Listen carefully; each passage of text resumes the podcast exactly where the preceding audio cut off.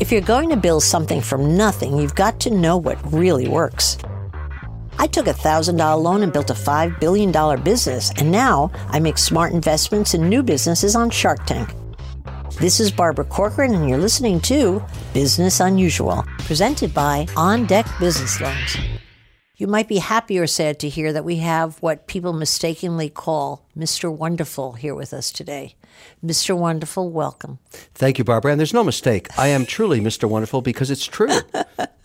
I got a few questions that you haven't been asked before. I'm dying to hear. Number one, what were you like as a kid? Take me back to little five year old Kevin. What were you like? Well, I was very dyslexic. I had a lot of problems uh, math and reading skills. If you're dyslexic, I was failing school like crazy. My mother was very concerned. It was very stressful for her. And she was getting divorced at the same time, so a lot of stress. And um, she found a uh, woman named Marjorie Golick and Sam Rabinovich at that age, five to seven, that's how old I was, that were doing experimental work with dyslexic kids. They had a gaggle of them, they had like 20 of them and they're trying some very experimental stuff in a special school. And for me, it worked. And so I have, I'm very thankful for her. But that those were very tough times because when you're falling behind in math and reading, as you can imagine, your ego goes with it. Yes. And what Rabinovich and Golick said to the class of 20 is, you're all here because you actually have superpowers and we have to separate you from the general population because you're so powerful. It was really what great. a great position. It was a great idea. It really, it really, you know, who else can read backwards, upside down in a mirror? Only unless you had superpowers, which I can still do. Oh my gosh! Yeah, and so that is. But you were in that school, Kevin, from all the way through eighth grade. No, what happens is you stay in school because that's the law, but then you spend four hours a day in the super class. On so, top of your on regular top of that, schedule. so you leave school at three thirty, and then you stay there till seven thirty.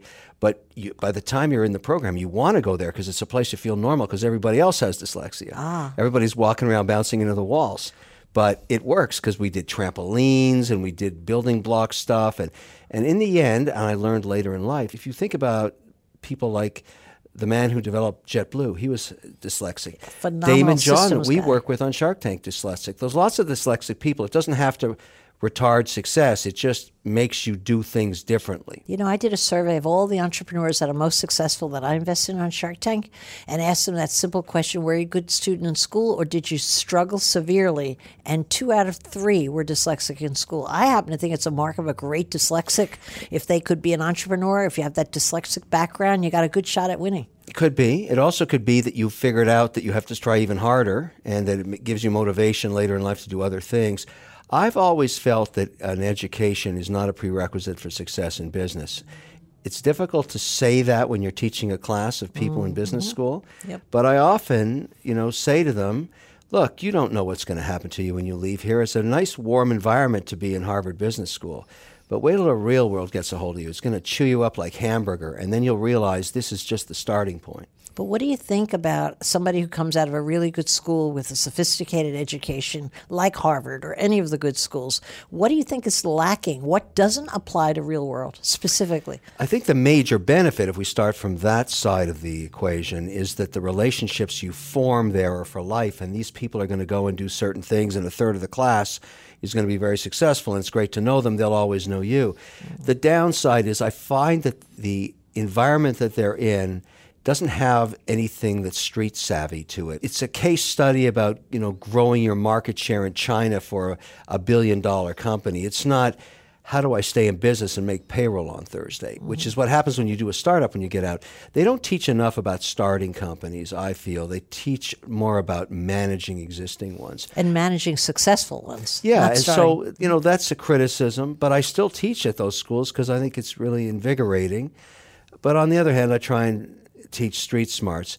But my whole point is if you look at success, and I don't care what generation you look at, it could be from the 30s, 40s, 50s, 60s, 70s, more than half of the people didn't even have a high school education. Mm-hmm. So, you know, if you don't if you don't go to and finish college, doesn't mean you can't be very successful in learning. I don't know if you know this statistic. I was reading it the other day. I was shocked. Two out of three businesses started in the United States up till today is started by a first generation immigrant yeah. without a college education. Because they have the fear in them about what and they also gonna, have the need. The need and the fear, and they have to put bread on the table for their family. they also their have family. the work ethic. Yeah, and I'm okay with that. I mean, I think that's what made America great in the first place, the big melting pot. But, that's nothing. Nothing has changed. Nothing's changed. And so there's nothing more that affects a family almost like a disease than entitlement. If you tell your children they have no risk, they never launch. If they think that they never have to work, they won't. And that's why I've told my kids they get nothing. And they're just starting to figure that out now, and they're not that excited about it. But how do you create value when you raise affluent children, as we both have, where they have that same hunger that we had as kids trying to prove something? How do you instill that hunger? Well, I did it with a generational skipping trust that provides from first day of birth to last day of college, and then they get nothing really. Well, that sounds like a great plan longer term. But when you've given your kids every expensive vacation, every nice well, that outfit, is a problem, Barbara. There's no question about it. And and you want them to live the lifestyle you're enjoying because you're not going to go, you know, go back to where you started because you've worked too hard for it. I mean, that is a huge issue. But uh, what happens is the kids eventually in their 20s leave home and then they go live in some rat hole when they're in college.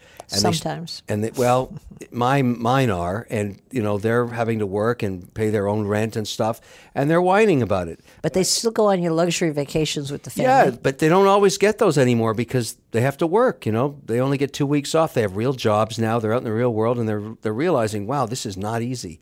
And I think it's great on them, and I now they should be motivated to go and do better.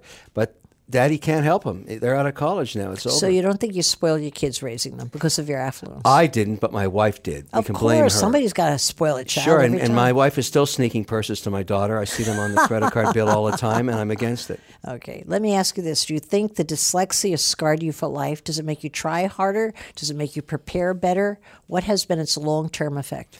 It probably has some impact. I, I don't really know because it's hard to dissect your, your, your career. I mean, I think back on the things that really worked for me and the failures I've had, and some of the more successful deals were ones I didn't anticipate would work, and the ones I thought for sure would be great went to zero. And I think it's all part of the serendipitous nature of life. You know, I have a lot of different things I try at the same time. I'll never retire. I like working, and I have a lot of different things, and they don't always work. And I always wonder after the ones that work, I say, what what is it about that one that made it different from the one I lost all that money in? Mm-hmm. And there is no answer. But you're talking about not things you started yourself, but things you invest in. Well, you know, there's some businesses where I'm a 51% or 50% owner. I consider myself to be an operator in those businesses because those are generally very big investments for me in the millions. And the reason they're big is I own 50% of them. I don't do things 100% on my own. I like having partners. You know why that is, right? Why? Because you like the attention. You love, you thrive on people around you. No, I just like to have, you know, augment my weaknesses with somebody that's better at something. And so, you That's know, my fair. biggest business now, uh, currently of my portfolio, including all the Shark Tank deals, because you know what those are like. Mm-hmm. But my biggest deal right now is something called O'Shares. I've been hearing you promote that like crazy. You Well, it I'm now has fall for eight this, do you? hundred and thirty million dollars in it, which is a lot of money, Barbara. And um, I started that from scratch 36 months ago. So that's a it's on its way to a billion dollars of, of assets. I knew under, I should have married you. Damn, I but missed that my one. point my point is that is a I own 50% of that. I work hard on it every day. I enjoy the work. It's it's ETFs, exchange traded funds. It's like a mutual fund company, except the new mutual funds are now ETFs. And so that's what I do for at least 20% of my day every day because that's a lot of money. And I want that one to be successful. And then I've got all my Shark Tank companies and all the stuff I do in financial literacy and you know I'm no different than you are. You're a sharkette. I'm going to move away from business because I've got good, quick questions for you. Ready? Okay. Your first kiss, two lines or less. These are the things that people don't know about. I'm not talking about kissing me on Shark Tank. Your first kiss. Anne Beckwith. I was in the on the island of Cyprus. I'm looking her up. I'm going to ask her what kind of kiss Yeah, you no. I was spectacular. She was. But Anne Beckwith was her name. I was really hot for her. I don't think I was more than 11 years old. Maybe I was 10. Maybe I was nine. I can't Was she remember. taller than you? Yeah, You she had was to taller. stand and on she a was, ladder? She was a bombshell blonde from Texas. Did she like it? You know, She I- never came I- back. I, you know something? I, I think I affected her for the rest of her life I'm sure. because no one could ever match. That Oh first my kiss. God. All right. The first thing you lied to your mother about. Oh, what would that have been? Probably drinking a beer. I bet you that's what. And it how was. old were you then? Probably ten. You didn't get caught. No. Did you get drunk? Yeah. Did you do drugs? No. I Did never. you lie to your dad? No, I never did drugs. Drugs scared me because I had friends that ran into trouble with drugs. And, you know, if you're not on drugs and you see someone that is, it's pretty weird. And they were hard drugs. They were taking uh, really crazy stuff, and that was in high school. And that that is actually what put the fear of drugs into me. I don't do any drugs. I take great wine. That's my drug. I make my own wine now. Very fine wines. Oh, I've never heard of that one. It's some of the best wine in America, Barbara. By by the the way, way, you- it just got listed today in the state of Pennsylvania. Oh, what a status kind of thing. Thank you. Yeah, and it's yeah, the number one wine selling on QVC. You can get it in both those places. Okay, I'd, I'd like to get a free case, but of course, I've been dropping hints about that. You never send me even a, a lousy bottle. Your first big personal mistake, not business. We all know about your business follies. Probably lying to my girlfriend. It turns out in relationships, it's better to tell the truth, even though when you are telling it, it seems horrible. But you can get over that versus getting caught lying, What were you lying about? probably being with another woman. Of course, that's what all men lie about. Yeah, and it's actually, believe it or not, now that I've understood how this all works, it's better to tell the truth about that too. Are you more like your mother or your father? Definitely like my mother, I think. I thought you told me at one point that you learned everything about business from your father. You know, as I answer it, see, my dad, my first dad was an Irish salesman, and I think I have some of those attributes. Although he was only 37, I was seven when he died. So it's, it's hard to really see, you know, I didn't have as much time with him. But actually, the more I think about it, maybe I in- inherited some of that Irish salesman stuff. Oh, absolutely, without a doubt. And You don't so- look Irish, but you sure sound it. So at the end of the day, it's a mix of both. My mother was very kind and very, um, well, you didn't inherit that. no, she was she was very matriarchal in terms of how she You ran didn't the inherit family. that. But so maybe I got a lot of my father in me. Maybe that's true. No, but what about your mother do you have in you? Well, she was very stubborn in the sense that she made sure she got what she wanted and she was willing to work very hard to get it. Uh, she died a very wealthy woman, but she kept a secret account from both of her husbands. But how did she make her money? I didn't know she, had worked. What she did was this is remarkable, and it actually took me in. A, in O'Shares is actually as a result of my mother. She, from the age of 18, would take 10% of any money she was given or made, because she was a working girl her whole life, and invested in two things. Telco bonds, because she thought people would never cut their phone off. They'd turn their heat off before they cut off their phone. And she bought 21 large dividend paying stocks on the stock market I don't believe that. And As a ov- working girl? a working girl. And after 50 years, that portfolio made her very wealthy. And I went back and did some research. She only bought stocks that paid dividends. Over 70% of the returns in the stock market come from dividends, not appreciating stock prices. And that is your philosophy. That I is, that's what I learned from looking at her portfolio. This isn't some academic research. This is a real woman who did this for 47 years and became very wealthy. And it wasn't her livelihood. What was she doing as her livelihood? Well, she worked for her father, who owned a company called Kitty's Togs that made winter clothing for children at a time in North America where you could be competitive making clothing. And they had a pretty big business for kids' winter clothes. Kitty's Togs, that's what it's called. And my father came over on a boat from Ireland and got a job as a salesperson. That's how she met met. him. And so she worked for the owner, her father, and Terry, my father, worked for him too. And they all worked in this family business that grew. And then the brother got involved, and this, the other two sisters. They all worked for the father. Her father was Lebanese, came over from Lebanon, and then my dad came over from Ireland. But it goes back to what you talked about earlier that the, the ethnic population that made North America, that came over, they were the ones that started all the businesses. Of course. They hustled. They had nothing to lose, nowhere to go but up. Right. And that's what happened in my family too. So everybody worked. So she started getting paid and she would squirrel away 10%. She taught me to do that too. She always believed that people buy a lot of crap they don't need. And she's right. There's if you just look through a woman's closet or a man's and look at all the crap they bought in clothing they don't wear. That's all wasted money. Yeah, And but she- that's what kept her family business in business. yeah, but that she exact would, crap. You, you know what happened after she died? The women in the family went into a cat fight over her clothes. She would oh, save Oh, no. up and buy a nine thousand dollars Chanel jacket. Kind of like what you do today. Yeah, because you're in your Tom Ford suits. How many of those suits do you own? Look, I have 25 of these suits and I look spectacular in them, Barbara. But they're the Oh, same. God. Every one of them's the same. I have a uniform. I learned it's much easier to get up and put on the same black tie, white shirt, black suit. Yeah, but you don't care sh- about the rest of us who are so bored with the way you look. You know, I just look at myself in the mirror and I wink every morning. Hey, good looking. Kevin, when did you lose your hair? I lost my hair when I was about 22. Were you shocked? I was amazed. I, I was amazed.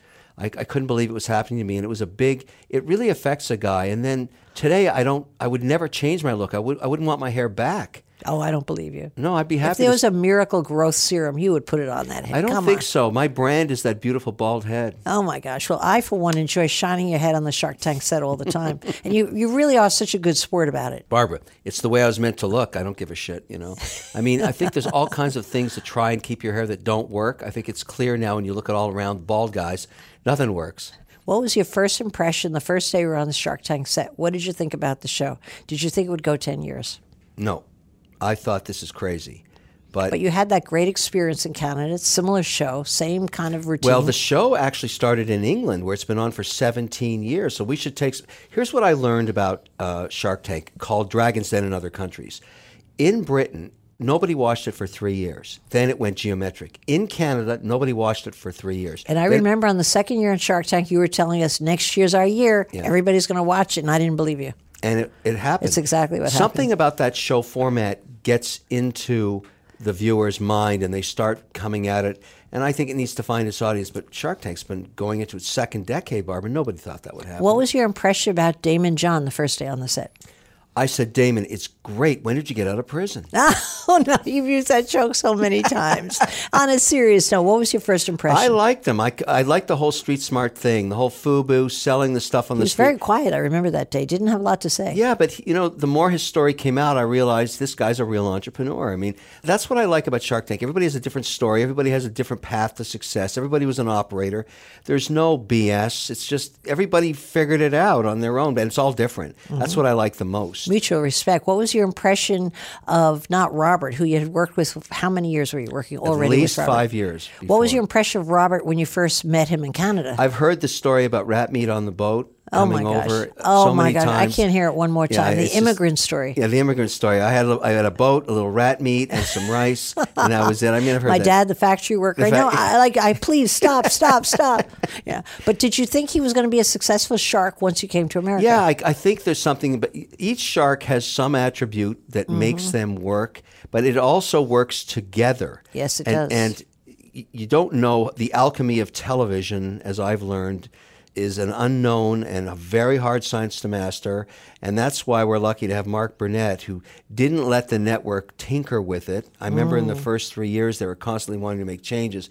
And Burnett said, I have final cut. We're leaving everything the way it is because it's going to work. Well, not entirely true. He brought in Mark Cuban. He brought in Lori Greiner. Oh no, but the set, for example, the format, how Oh, many yes. women, all of these, you know, there were two women, three guys, all that stuff Mm-hmm. was up for grabs in the first three years. They were thinking of putting a sixth shark and all that. And Mark said, We had no. a sixth uh, shark on set one day. It was terrible. It It's terrible. It, was, just, uh, chaos. the It was sink chaos. was. It was so. just. But the point there. is that he was the steward of that boat, and he kept it going until it got traction. And now everybody and their dog wants to be a shark. You know, the first day I met Mark Burnett on the show, and I'm not making this up, he stood in those perfectly tailored blue jeans that fit him meticulously. Maybe had a $500 shirt on, and he had a little neck, like a scarf that was actually blowing in the wind, and there was no fan around. I'm not making that up. I thought, who is that guy? And then I heard, he's the big boss. He's Mark Burnett. But I thought he was at a central casting. He looked exactly like a movie director. Yeah, no, I know. I mean, I, I think he has become historic in the sense that he's had so many perennial hits, so many shows that have lasted past seven years, which is a magic number in television. Most shows die between five and seven years. He's seemed to go on forever. I think he captures whatever is the magic about a show like Shark Tank and perpetuates it. And he gets it fast. And he gets it fast. And we've just, you know, the, the, the show is part of America now. People know what Shark Tank is, and many businesses have been built on it. We've had great successes, catastrophic failures, whatever. But it's a, it's a slice of life. You know, one thing I remember so well about Mark, I don't know if you were impressed with him in the same manner. The night we went to his big, beautiful house in LA and had a great dinner. What was that, third, fourth season? Somewhere, somewhere Fourth there? season, I Fourth remember. season, yeah. And remember, all of our big bosses were saying what we should do differently, how we should improve this, what we should do that. And then he was very quiet through the whole night. And he says, I have one piece of advice be yourself. Yeah. And I remember my shoulders came down. I was making notes on what I should be getting all this advice from everybody. And he said, Be yourself. And I think that was the first time I relaxed in the seat and I started doing a good job. Well, I've learned television is a medium where people smell bullshit. Right away. They Well smell said. bullshit. They know when Never you're. mind TV. People in general smell bullshit. Yeah, I mean, They're smarter than you think. if you're lying, it comes across. I mean, Well, why do you think you've been able to fool them all these years? Because there's a reason I'm Mr. Wonderful, Barbara. It's true. I am the only shark that tells the truth. You know, there's a story I like to tell, which is factual. When I was young, I think I was five years old. I was flying a kite and I got struck by lightning. And it this cha- is not true, Kevin. well, just hear it out. no, this is a joke. The DNA was changed in my brain, and I can only speak the truth. oh my gosh, I'm sure that's true. Oh, yeah, yeah, yeah, yeah, yeah. Okay, that's bullshit, but it's a great story, don't you think? Yeah, I think it's a great story. Thank you very much. But why do you think the show works so well? Well, I think the essence of it. the- I think the uh, different personalities, and you, you have to admit that after all these years, we don't see those cameras anymore. I certainly don't see them. I'm just in the moment, listening and you know thinking about what's going on. And if I see a deal I like, I like to compete for it. Because kidding. We, you know, I have made some money on these deals. Some of them work. You remember the first couple of years you told me as a new shark, you'll never make any money on these deals. Well, we didn't because they were crappy deals. And then after year three, when they got rid of you know some of the structure that was holding us back, demanding equity and all the rest of that, then we started getting great products. Yeah, I and think so, since too. then everybody's had their hit. You know, I mean, Yeah. Plated for me and that other one, GrooveBook, those turned into big cash. But don't you think Lori Greiner's had more hits than all of us on the show? Single products that she's made millions of dollars on. And I'm not sure. What I would say is, I don't know. I'm keeping a score sheet. I don't like I- what I, I- see, but I'm keeping it. I look at it saying, who made the most money? Yeah, There's no way to tell. I'll tell you one thing for Why? sure. Every guy on the set lies about how much money they're making. Well, the at only least I can tell you this. I had the biggest exit. Nobody's sold a company for 300 million except me. Yeah, I want to see a balance sheet and see how much of those millions you got. I got enough. It was pretty good, actually. That, I that still say paid- Lori Greiner's making more money than you, bar none. Absolutely. No, I, can't, I, I won't admit that because I don't know. I'm like you. I'd show me the numbers. yeah. Because I we'll don't. never see there the is no tally. There's no way to know. I mean, Sure, there is. If we all shared our honest numbers, we'd know what you know that's doing. never going to happen, Barbara. Never happen. Never happen. Nobody's going to tell the truth. That's for sure.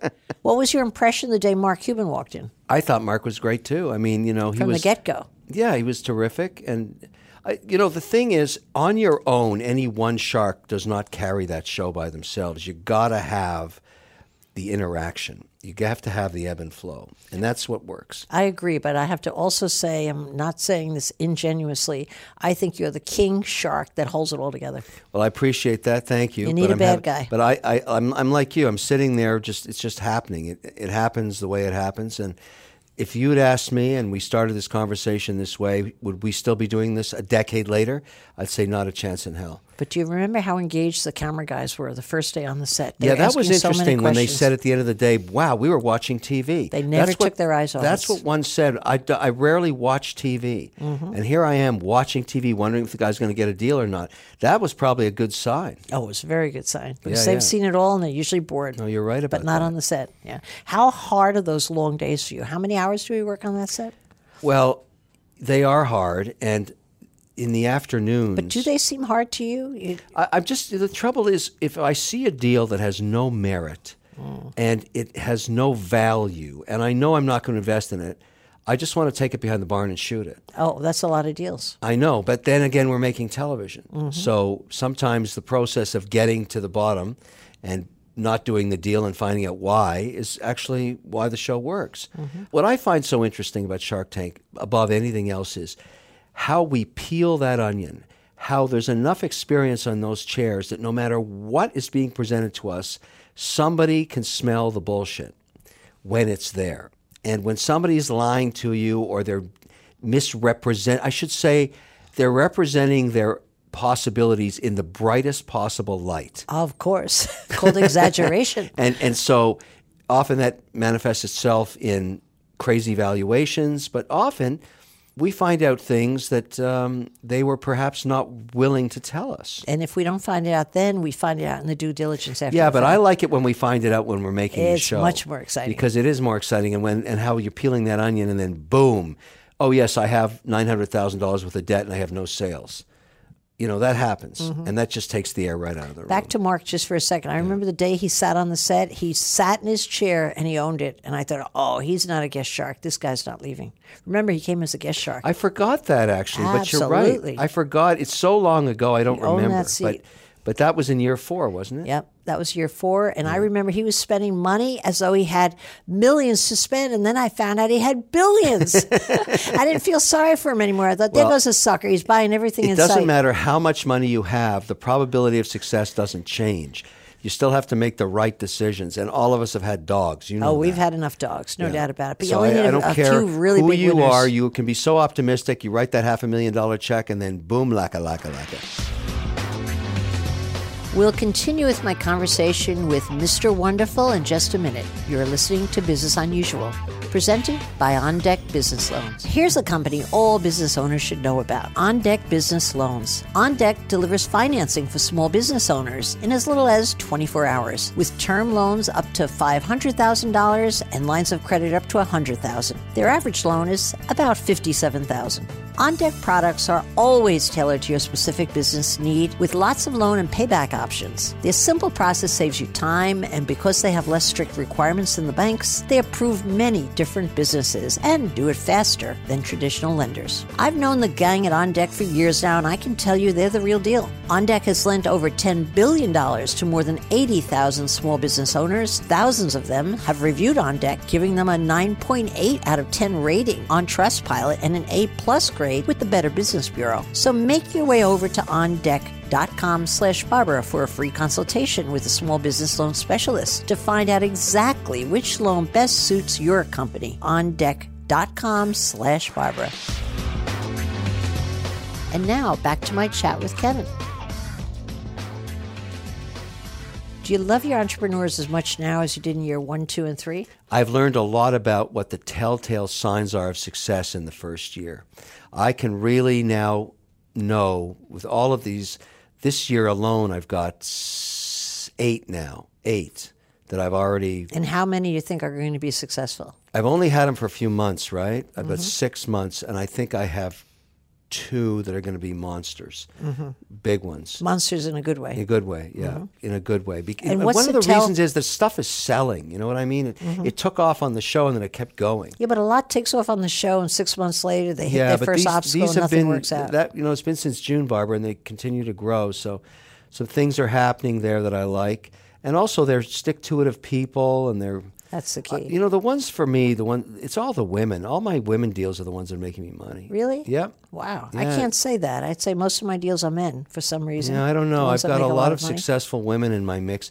You remember that one honey fund that does wedding registry? I remember it very well. You That promote thing- it constantly. You know, she is now running the back office for Target. I believe it. Like that's a lot. She's a very capable young Yeah, woman. she's a beast. She's an absolute beast. And so that business originates about six hundred million dollars. I'm not going to let you sit here and promote a business that I don't. well, you know own. what I, don't want like to promote, and I just thought of this. No, we've run out of time. no, I'm my sorry. podcast. You got to give me a, a shout course, out. let's hear- It's let's called hear Ask. Mr. Wonderful, What a great name. and it's going to kick your hiney. I don't know. We're going to put a bet today. We're you in know a what? race. You gotta come on my podcast. We're in a race Barbara. for listeners. no, no. Listen, I'm just starting out. I'm just trying to scratch a living in this. I'm not going to help you on your podcast. But you're coming on my podcast, I'm not not? coming on your Yes, podcast. you are. I'm not coming. I'm not home. Everybody, Nope, Barbara nope. Corcoran will be I on Ask Mr. on- Wonderful. I am not coming on your podcast, and I will run circles around you and, with mine. and I'll let you ask me a question. Ah, That's okay, the special fair. magic. But how do you know an entrepreneur is going to be a loser? I shouldn't say a loser. I don't mean to label it that way, but you're going to lose your money. They don't respect the money. You, you write them the check. Sometimes it's, uh, you know, recently I've been putting big ones out 400,000, 450,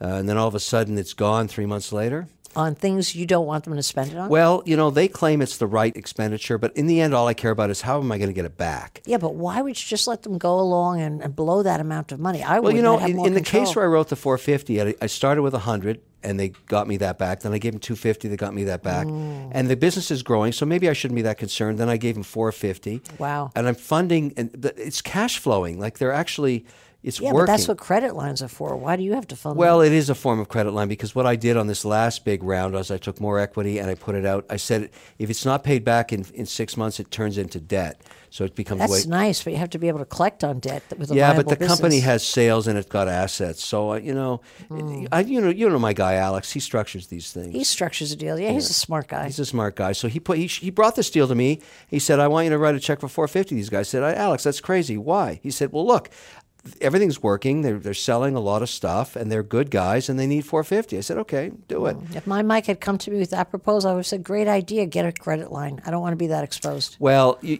you know, every deal's different, but in this mm-hmm. case, I'm feeling, you know, who knows? But at the end of the day, the ones that are successful are myopically focused on their businesses. They seem to live and breathe their business.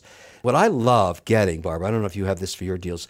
I like a monthly letter, no more than three paragraphs. That's all I want from my entrepreneurs. I like a conversation. I think you learn more in a quick conversation But you learn if the letter communication. gives me problems, if I then I call them up, say, let's talk for a few minutes. ah, makes sense. so what I like is I like on my desk at the end of each month my synopsis, and I spend a morning reading. I only want three paragraphs. Do not send me more than three paragraphs. I'm not going to read it.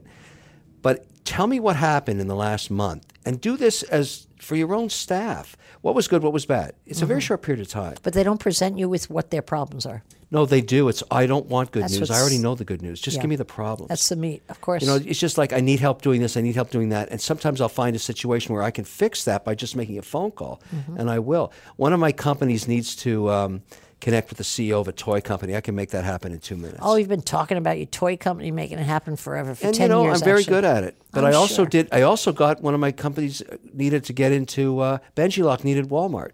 We made that happen. Benchmark, what an oddball deal that was. My Wasn't that God. crazy? The sh- most shocking day on, on TV for my. And you know how much money I'm going to make on that one? It's going to be. Good. I don't want to hear it because he chose you over me and I didn't Yeah, like Barbara, it one you- bit. you hey, know- we all wanted him. He chose you. I still think he's out of his mind. Let's switch subjects. What was your first house like? I bought my first house for $110,000 when I wasn't even making 10000 a year. Crazy. Why would you? it was you do crazy, and I, and I was. I remember I had postpartum depression.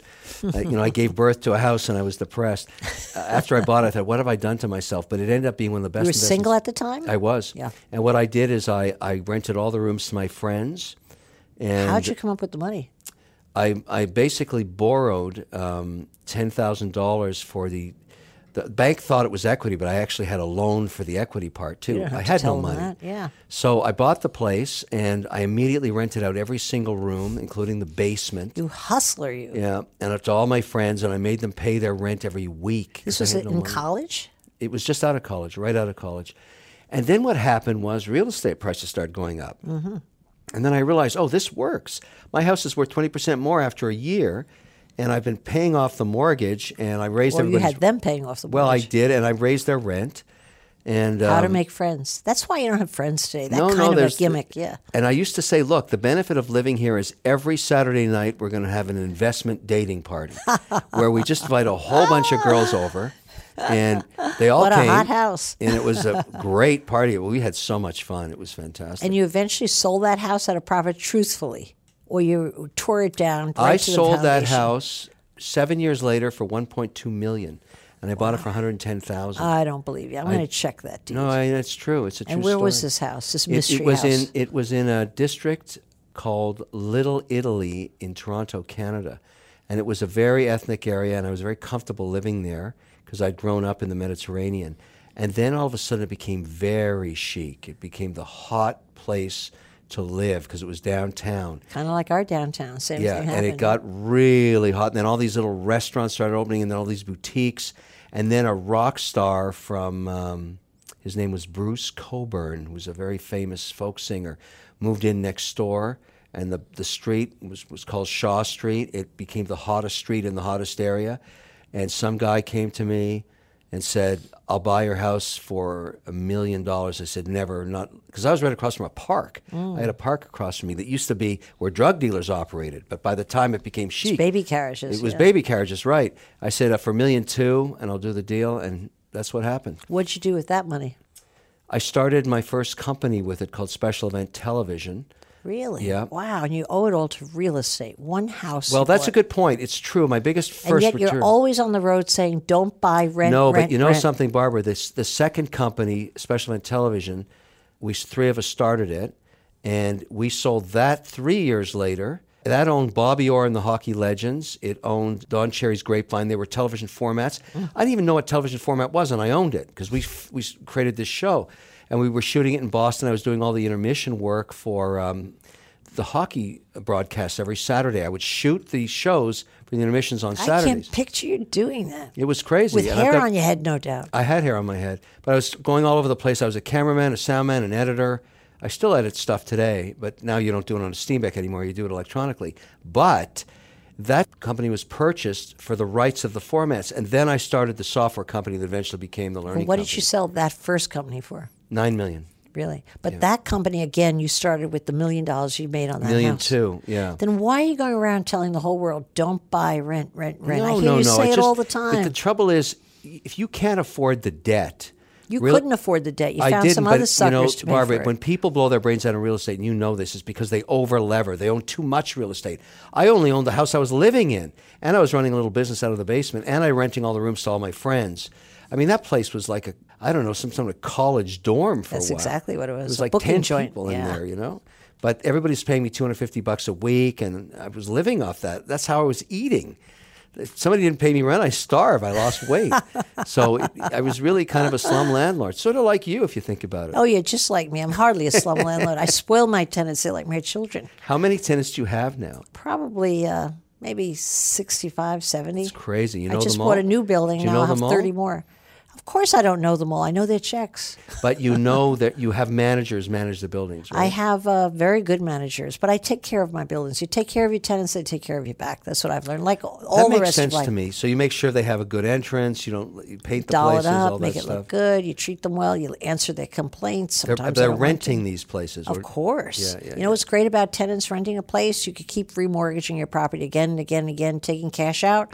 And then as the rents go up, the tenants can afford the rent. And so you're still making tons that of money as you as you get capital returns and you get income. oh, it's not just the income. You can remortgage, you get chunks of cash out without paying taxes. What could go taxes. wrong? What could go wrong in real estate? In You could have a recession, but as long as you don't overcharge on your rents, I always factor that in that prices could drop 20% and it's still a good building and still can pay the mortgage. Like you said earlier, don't over leverage. So if you you assume when you model, you pencil it out that the twenty percent decline could happen over a three or four year period. Yeah, you take a lesser mortgage and the building could actually support. so you put more equity into the building. You do, yeah. Eventually, or you leave more equity in without mortgaging out quite as much. yeah. Okay. Yeah. So have that- you bought real estate for investment over time? I have, and I, I actually have about 35% of uh, my portfolio in real estate, but they're all income producing properties like cold storage facilities. so it's things you invest in, not things that you manage, right? Yes, well, those facilities, I actually did some construction loan financing.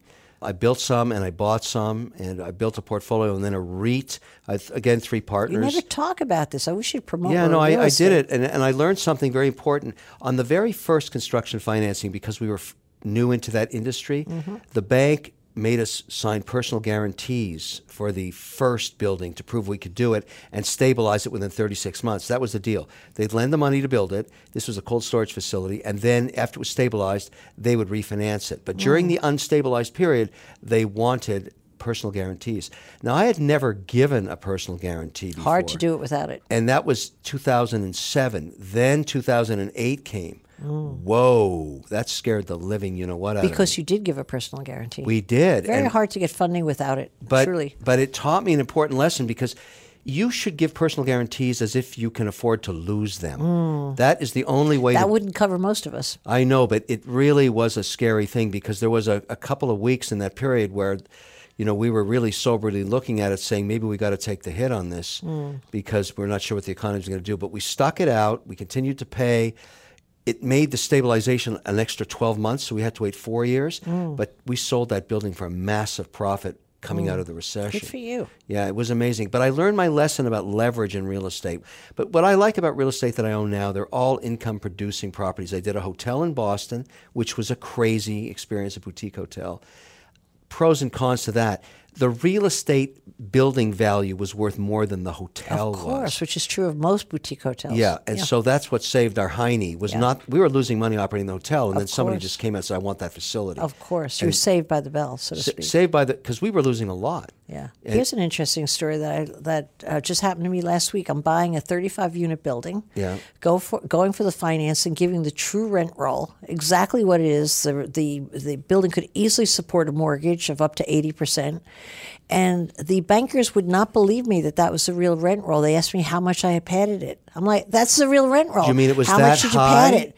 They wanted it padded. They wanted to show a higher debt to value ratio, and they would not take it on face value. I went to three different banks. Everybody wanted the numbers padded. I'd never So experienced that basically, they wanted they wanted you to lie to them. Basically, yes. I'm like, this is how it goes. It's called hard money lenders. It's kind of like legal uh, And mafia. you were just trying to negotiate a mortgage, right? All I wanted was a regular mortgage based on real numbers, and I had a hard time being truthful. I finally found a lender that wanted the truth, but everyone I went to wanted to hear a story. And what what can you get mortgages for now? Six percent. No, not on a not an investment property. It's more like seven, seven and a half, seven and three eighths. Wow. Yeah. So that's not cheap anymore. Not cheap, but if you have a good property, it makes sense. Yeah. But I was just surprised at the lack of honesty in the whole process. I thought I had seen and heard it all. I'm like, you got to be kidding. It took me a while to catch on as to what they were looking for. These are you- respectable banks. I was Is there any shocked. restrictions on how fast you can pay that mortgage back? Uh, no. Mm-mm. I mean, there's there's no prepayment penalties, of course, but you don't want to rush to pay a mortgage back quickly Yeah, no, I understand. unless but you, sell. Yeah, if you unless you to. sell, then it comes due. Okay, what's your first car, Kevin? My first very car- first car that you paid for. uh, was a 2002 red BMW used that I ran for almost a decade. By I just kept good. I remember that Ten red- years. I can't picture you hanging on to a woman for ten nine- years. no, Never it was a on a car. It was a 1969 2002 red BMW. And when I brought it to a dealer once, he said, "Why is this car not given a chance to go and die in peace? Why do you make it stay alive like Because this?" you loved it, I'm sure. And I said, "I love this car. Can you put a new transmission?" And he said, "You've already put two transmissions through this thing." I said, "Can you do a third? He said, "No." This is ridiculous. Why don't you buy a new car from us? I said, No, I want to keep this car. So I basically replaced it all. It was a wonderful car. What kind of car do you drive now? You know, the, you know, funny thing, Barbara, I don't drive cars anymore. Why? I'm in the wine business. I'm always drinking wine. and so I drink wine at I've lunch. seen you on many sober nights. You didn't drink wine with me today, and I offered you some. No, I know, not today, but you know, I know probably tonight I'll have a glass because I'm always trying different wines. I have a 10 year old Porsche 911. I gave up my lease on my beautiful brand new diesel Mercedes SUV because it had a thousand miles on it after a year. I only drove it a thousand miles. The fun part was buying it, I think. It was dumb that I even have that because I Uber everything and I have drivers and stuff. Well, if it was a new car, you lost money on selling it. That's I did. For sure. No, I, I, I leased it, and they said you've lost money for sure because you never used it. And I said, well, why would I want to lose money a second term? Because I had it for 24 months. You know, when you drink, you should never drive. I, mean, that seriously, so I never do. Mm-hmm. And I do drink wine. I'm drinking wine all the time. All right, I'm going to switch to your wife, Linda. Yes. Linda is so rock solid. I would have never pictured that she would marry someone like you. Honestly, she could have done so much better than you. What is it about Linda that falls in love with a guy named Kevin? Well, you I don't to, get it. You have to remember that when I married Linda, I had nothing. We couldn't even afford uh, anything except pizza at our wedding. We had and no even money. more, it begs the question: Why would she marry you? Well, because she saw potential, Barbara. There's no question about it. I mean, you know, who knows why you fall in love, anyways, and what your expectations are for what your life's going to be like. It's serendipitous. But the one thing I know about her versus all the other women that could have been in my life or, you know, might have been in my life, etc. Might have been the mother of your kids. Right. Is that she, A, she's a great mother, so she raised great children when I wasn't around to be a father because I was running all around the world with the learning company for six years. That was really time consuming. And secondly, she knew me when I had no money. So I know that she's interested in other things besides my money. Look at it that way. Well That's said. the way. You can trust that. I, I can, and she's not. A, you know, it's a funny thing. She's she's uh, very much like my mother. She likes to buy very nice things, but not a lot of them. Mm-hmm. So the stuff she ends up investing in. Uh, she just redid our Boston place, and it's beautiful. It's my favorite home now, and every piece is one of a kind and beautiful. And I was really moaning about what I was paying for when I paid for it, but now I look at it and say, "Wow, this is gorgeous." Yeah. And so there is a lot to be said for being selective on what you acquire in your life, and don't buy a lot of crap. It's even more to be said for being selective on who you marry in your life. Yeah, so that's worked out, and we've had our ups and downs. It's a 30-year marriage. Everybody's had everybody that's been married that long knows, and we were separated for a while too, but we came back together again. We have a family, and I'm very appreciative of all the crap she has to put up with, even now. What do you think is the number one thing in choosing a spouse? I actually think when I look at all my friends, of which 50% have gone through divorce, is understanding that you're both in alignment on the way you see yourselves in life. I mean, if you have 50% of marriages fail not because of infidelity, because of financial stress. Mm-hmm. That's what happens. People outspend their partner or they don't treat their partner fairly in the financial sense. You really believe that? For I example, do. for example, I don't get that. Yeah. Well, think about it this way. If you define your life around only money, you're going to fail for sure. But you define everything about no, money. But I'm saying when you're talking about a family, if you don't do financial due diligence on your partner and she ends up or he ends up being somebody that is completely inconsistent with you on your financial objectives, mm you're going to fail in five. So, for example, if you married someone who's a wild spender and you really want to build a nest egg and wait till later, right. that's a problem. Because you know, today I spend a lot of time in this financial literacy initiative I have, where I teach in colleges. They're 21 to 25 year olds, and they're just going through the beginning of dealing with debt from college debt, and then getting married and being engaged and having children. You can't believe how much of the dialogue's around money. Like mm-hmm. it's just yeah, yeah, they talk about relationships for about two minutes, and then everything else is, what about my debt? How do I get a house? How much are these kids going to cost me? It's all money stress. Mm-hmm. And these are kids that have just finished college and, you know, are struggling sometimes to get jobs. And even when they have jobs, they realize it's not enough. So how do you suggest that a young person today vet that out on someone they think would make a great life partner? If you're in a third date with somebody, that means both sides are interested. If you're going through the third date, it's time to start talking about money, about what you you think the future looks like. And I'll tell you why that works when I tell men this story if you're bringing that topic up with a woman, she knows that you're really interested. Of course. And if she's interested in you, that's self reinforcement. That's going to tighten up the relationship in many ways, that you're actually thinking about what you're going to look like together in, in, in fighting the world together and a nest egg together and building a family. That's powerful romantic stuff, even though it's money. Doesn't sound romantic. It is romantic. I've talked to m- many women that said what really got me about this guy is how serious he was after the third date about picturing us together mm, in, in, in a union. Mm-hmm. And, and it's very powerful when that, because you're only on your third date, and when all of a sudden you're putting those kind of vibes out, magic can happen if it's reciprocal. Most people do not go out a third time, Barbara, if they're not interested. Mm. They'll just find a reason to wash their hair that night instead. Absolutely true. You know, I recently uh, met a doctor, and he said he thought the most important question a man should ask about his future wife is Would I hire her to watch my children? I thought that's ridiculous. The Actually, more I thought about good. it, I thought that's a great line because a lot of men would say no. it is pretty interesting you bring that up because it's hard to determine whether someone will be a good mother before they become one. Mm-hmm. But that ends up being another big part of stress. I mean, I can't imagine being home with two toddlers what that's like. I mean, that, then itself is running a business. It's just mm-hmm. it's a nightmare in some ways, but it's your family in another. So you got to think of it that way. You got to be the provider. You got to pay for that stuff. That's where the stress comes in. Is when you've got two kids or three kids and you don't have enough money to afford them, mm. and you're trying to deal with the mortgage and the student debt and all that stuff. I meet these. But that's part of almost every marriage. Yeah, I know, but you sh- it puts a lot of stress. They stop going out. They haven't been on a date in two years. Mm-hmm. They can't afford it. They, no are never separated from their kids. It's it's very stressful, mm-hmm. and I understand it, and I you know I try and give my guidance to it. But you have to find a little time to be away from those kids. You got to hire a babysitter once a week, otherwise you just drive yourself nuts. And it's you're still being a good parent doing that. I got to be cognizant of my time here. One last question. Okay. The last question is, what do you think of me? Well, that's enough. Thank you very much for coming today.